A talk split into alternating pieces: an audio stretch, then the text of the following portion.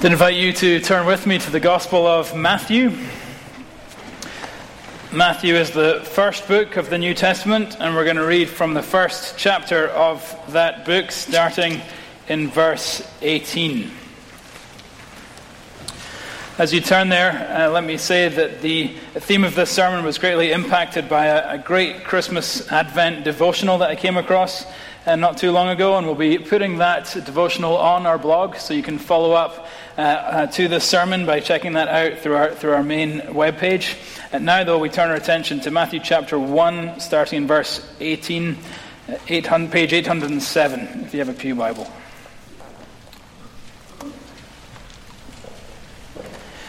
Now, the birth of Jesus Christ took place in this way. When his mother Mary had been betrothed to Joseph, before they came together, she was found to be with child from the Holy Spirit. And her husband Joseph, being a just man and unwilling to put her to shame, resolved to divorce her quietly.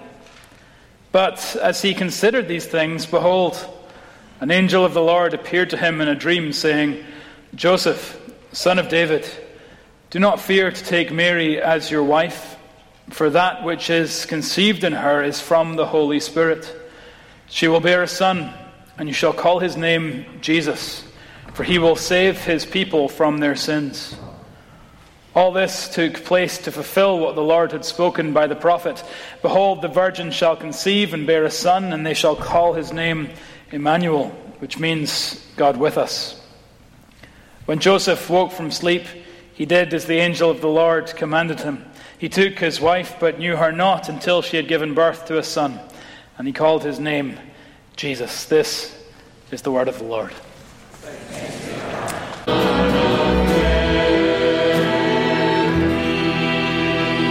Let's pray together. Lord and Father, we thank you for these unhurried moments, unhurried moments to reflect upon your word and to hear your voice. Lord, you planned this scripture from eternity past, and you planned that we would hear it this morning. And so we ask that our hearts and our minds would be attentive to your words that we might hear from your lips through the power of your Spirit, we pray. Amen. Please be seated.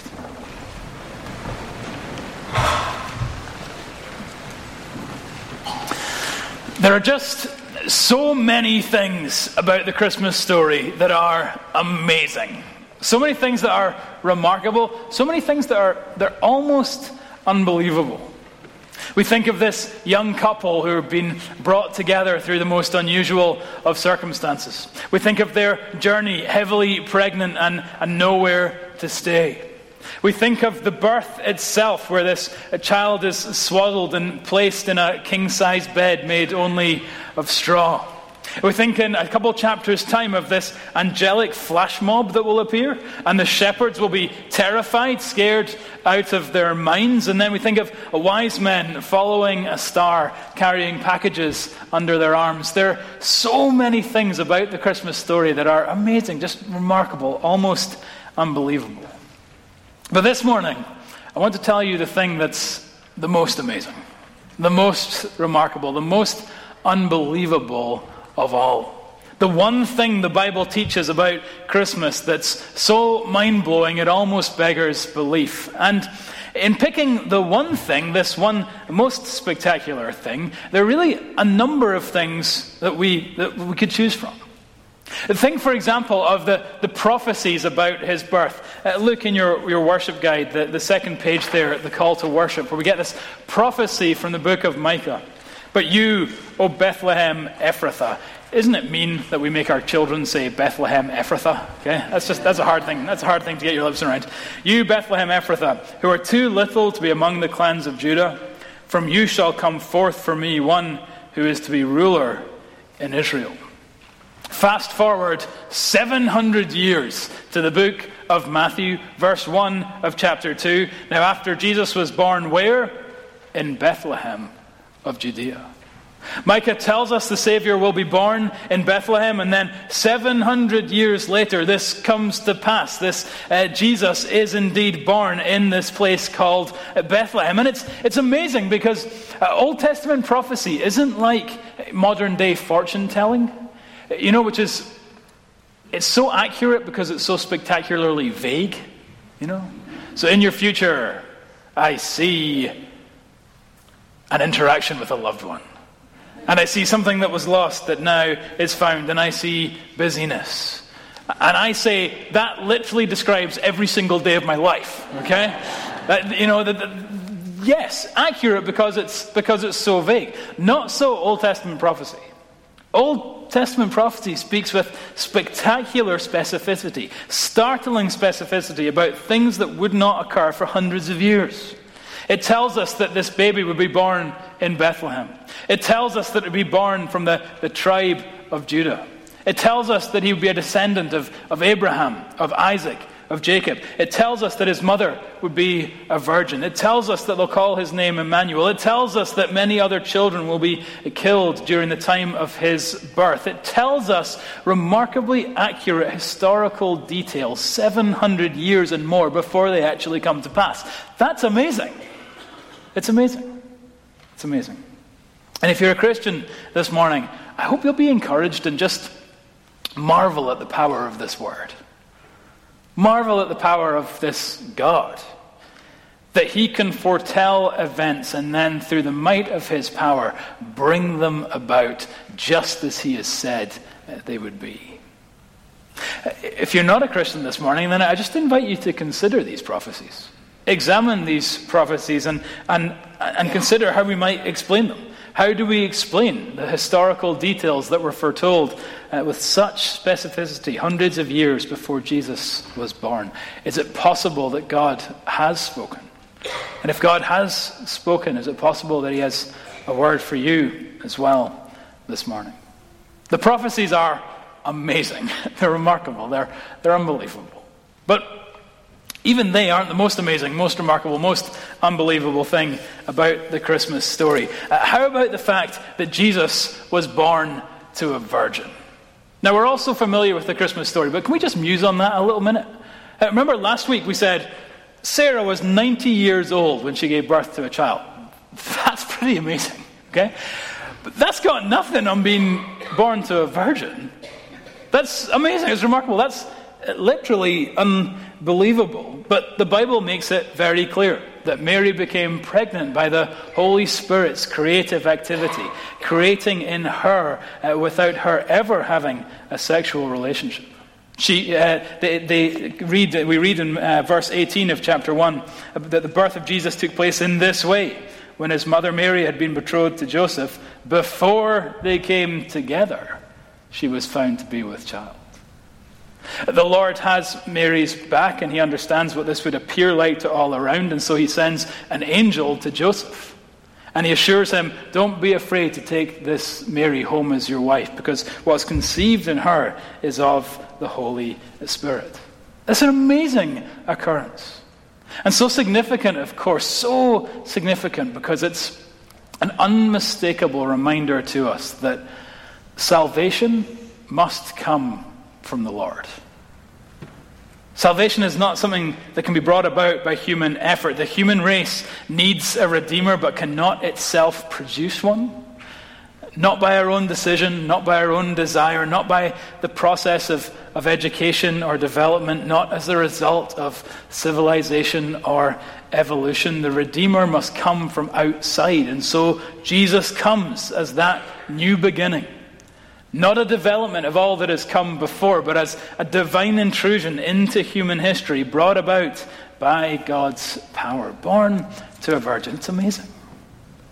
Of course, many people have, have stumbled over this miracle.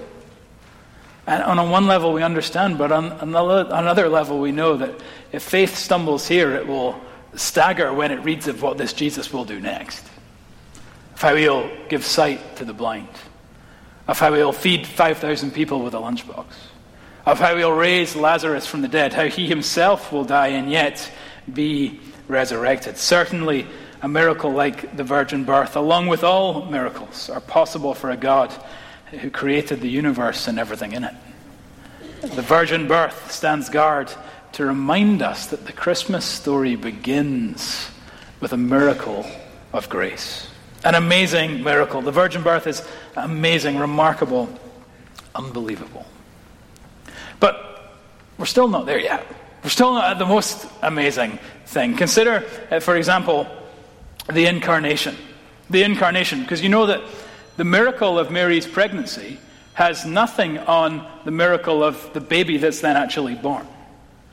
The miracle of how she becomes pregnant is nothing compared to the miracle of the child that she'll then deliver. Jesus, who is no ordinary baby, but is fully God and fully human. Fully God and fully human. That's the mystery of the, of the incarnation, that God has come in flesh. The Bible teaches this in a, a variety of places and sometimes teaches it very explicitly. John, for example, tells us that Jesus, the Word, God Himself, has become flesh and made His dwelling among us. Paul, perhaps in Colossians 2, verse 9, states it even uh, more forcefully when he says that in Christ all the fullness of deity dwells in bodily form. Everything that is God can be found in this man, Jesus. That all the qualities and powers that are in God, as well as all the qualities and powers that are in us, were, are, and ever will be really present in one person, Jesus Christ. And then as the Gospels unfold, we see the working of this divinity in this humanity. We see his divinity in the, the titles that Jesus is given. He's called God, he's called Lord. We see his divinity in the, the functions that are ascribed to him. He's described as the, the creator and as the sustainer. We see his divinity in the attributes that are given to him. We are told that Jesus is eternal, that he is all powerful.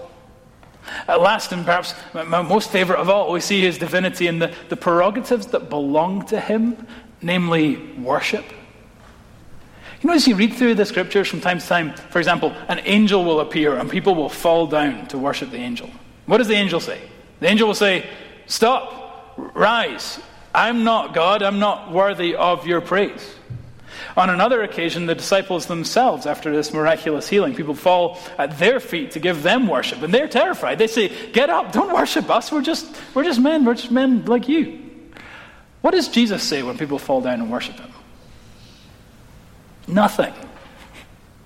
Why? Because he just owns their worship.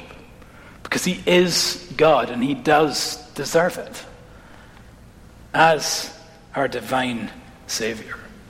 But as surely as we see his divinity, we also see his humanity. We see him with a very human body, a body that gets tired, a body that we read gets hungry. We see it, his humanity, in his, his human mind. Scriptures tell us he has to grow in knowledge and in wisdom. Scriptures tell us there are times where he's ignorant of certain facts or details. We see his humanity in his emotions as he is joyful or as he, he cries. Fully God, yet fully human. And both natures, we know, are absolutely necessary if he is to be our Savior. His divinity, because our Savior has to be free from sin and has to take on this eternal punishment that we deserve his humanity because he needs to be our representative and our substitute. So, as both fully God and fully human, he is able to mediate between us and God. It's the miracle of the incarnation God and man, two distinct natures, one person forever. Dietrich Bonhoeffer, the German pastor who was hanged for opposing Hitler during World War II, comments on this theme of the incarnation and says, We've become so accustomed to the idea of divine love and of God's coming at Christmas that we no longer feel the shiver of fear that God's coming should arouse in us. We are indifferent to the message, taking only the, pre- the pleasant and agreeable, forgetting the serious aspect that the God of the world draws near to the people of our little earth and lays claim to us. The coming of God is truly not only glad tidings, but first of all, frightening news for everyone who has a conscience. Think about it. For hundreds of years, thousands of years even, the people in their worship of God had, had never gone into his presence, had never entered before his face. Why? Because they knew that he is holy, he is perfect, and, and sin cannot stand in his presence. And now we read that this holy, awesome, majestic presence of God himself is here with us. There should be a, a shock to it, something jarring about it, something even fearful that God would exchange heaven for earth. That the dust of the earth, humanity, would now sit on the throne of God. Paul puts it best in 2 Corinthians 8, verse 9, when he says, For you know the grace of our Lord Jesus Christ, that though he was rich, yet for your sake he became poor. Why? So that through his poverty you might be made rich. Christ exchanges the riches of heaven for the poverty of earth so that we, in our spiritual poverty, might receive the riches of heaven. The incarnation is amazing. It's remarkable. It's unbelievable. It is the miracle of all miracles. But even it isn't the most amazing, the most remarkable, the most unbelievable thing about the Christmas story. The most amazing thing is not the details of the story, this young couple, or the journey they take, or the angels, or the shepherds, or the wise men. Nor is the most amazing thing the theology of this story, whether it be the prophecy, or the virgin birth, or the incarnation. What is the most amazing, remarkable, unbelievable thing about the Christmas story? It's not what God did, it's why God did it. It's not what God did, it's why God did it. One preacher says when one leaves the method and examines the motive, the carefully stacked blocks of logic begin to tumble. Forget the details, forget the theology of the Christmas story. But why did God write this story in the first place? The answer, amazing, remarkable, unbelievable, is one word love. Love. God's love compels him to pursue a people who've turned their backs on him. When we look at the pages of Scripture and we get the sweep of biblical history, it quickly becomes clear to us that God's best men and women fail him quite spectacularly. Let's start on page one with Adam and Eve, right? God places them in the perfection of Eden and he spreads before them the buffet of creation. And they want the one appetizer that's not on the menu. Let's fast forward a few chapters to Abraham. Abraham, the great man of faith, the pillar of three world religions, who we've looked at in recent weeks and, and, marveled about how the Lord was at work in his life. This man, Abraham, who was promised a child, who was promised land, and how did he respond? By laughing at the promise of God and sleeping with his servant girl because his wife couldn't deliver. Or Moses. Surely Moses gives us a bit more hope. Moses is the guy who leads the Israelites out of Egypt toward the promised land. He takes them from this place of, of slavery and is called by God, chosen by God to be the leader of the people. And they journey toward the promised land, and then what happens?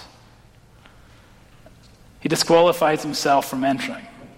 He throws his staff, he throws a temper tantrum, he rebels against God and never makes it into that promised land. Or David, King David. Okay? David gets off to a really, first thing David does, kill a giant. Strong start, right? Really strong start. Becomes king, unites a nation. Writes some really good songs. Then adds adultery and murder to his kingly resume. Okay, we say, what about New Testament? New Testament people, they're going to give us a chance because they really walked with Jesus. Okay, let's take one of his inner circle. Let's take Peter, a guy who left everything he had to follow Jesus, a man who was one of the first to confess him as the Christ, as Savior and Lord, a man who walked on water. That's also a strong day. And yet, the going gets tough, and Peter melts into cowardice. And he ends up denying the one he said he would even die for.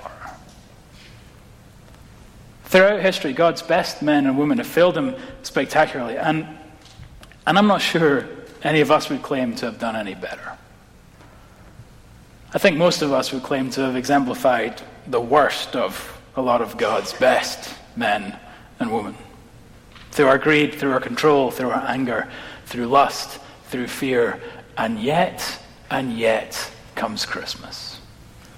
1 Timothy 1:15. This is a trustworthy saying that deserves full acceptance that Christ Jesus came into the world to save sinners, of whom what? I'm the worst. Of whom I am the worst. This is the message of Christmas that when you forget God, He pursues you. That when you reject God, He pursues you a little more. That when you despise him, he pursues you nonetheless. And that's what he's doing in the manger. Come to earth in a form that we could kill in order that we might have forgiveness of our sins. It's the message of the Christmas story. One preacher says this love is inexplicable. It doesn't have a drop of logic nor a thread of rationality. And yet, it is that very rationality that gives the gospel its greatest defense. Why? Because only God could love like that. Only God could love like that. Sermon in a sentence. It is the why of Christmas. God's pursuing love that is the most amazing, the most remarkable, the most unbelievable thing about the Christmas story. I think there's only one other thing that comes close. The only thing that comes close to being more amazing, more remarkable, more unbelievable than that. And that's our decision to leave this gift unwrapped under the tree. This morning we welcomed 60 people into membership along with our kids. 60 people who are testimonies of the fact that we are broken and yet dearly loved, and that salvation is found in no one but Jesus. That this Christmas we need a Savior, and God has provided one. I wonder if you're unconvinced what it will take. What, what, what would it take for you to trust Him?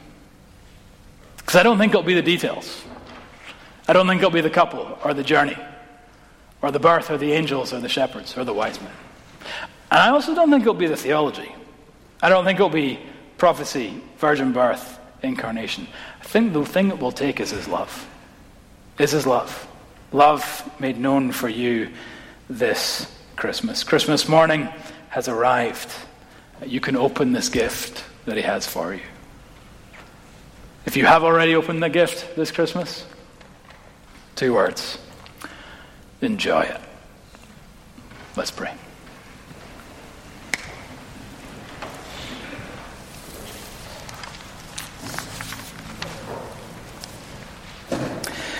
Father, there are indeed so many things about this season that are amazing and remarkable and unbelievable. And we do, we love the story. We love the young couple and the journey and the birth and the angels and the shepherds and the wise men. We, we love the details.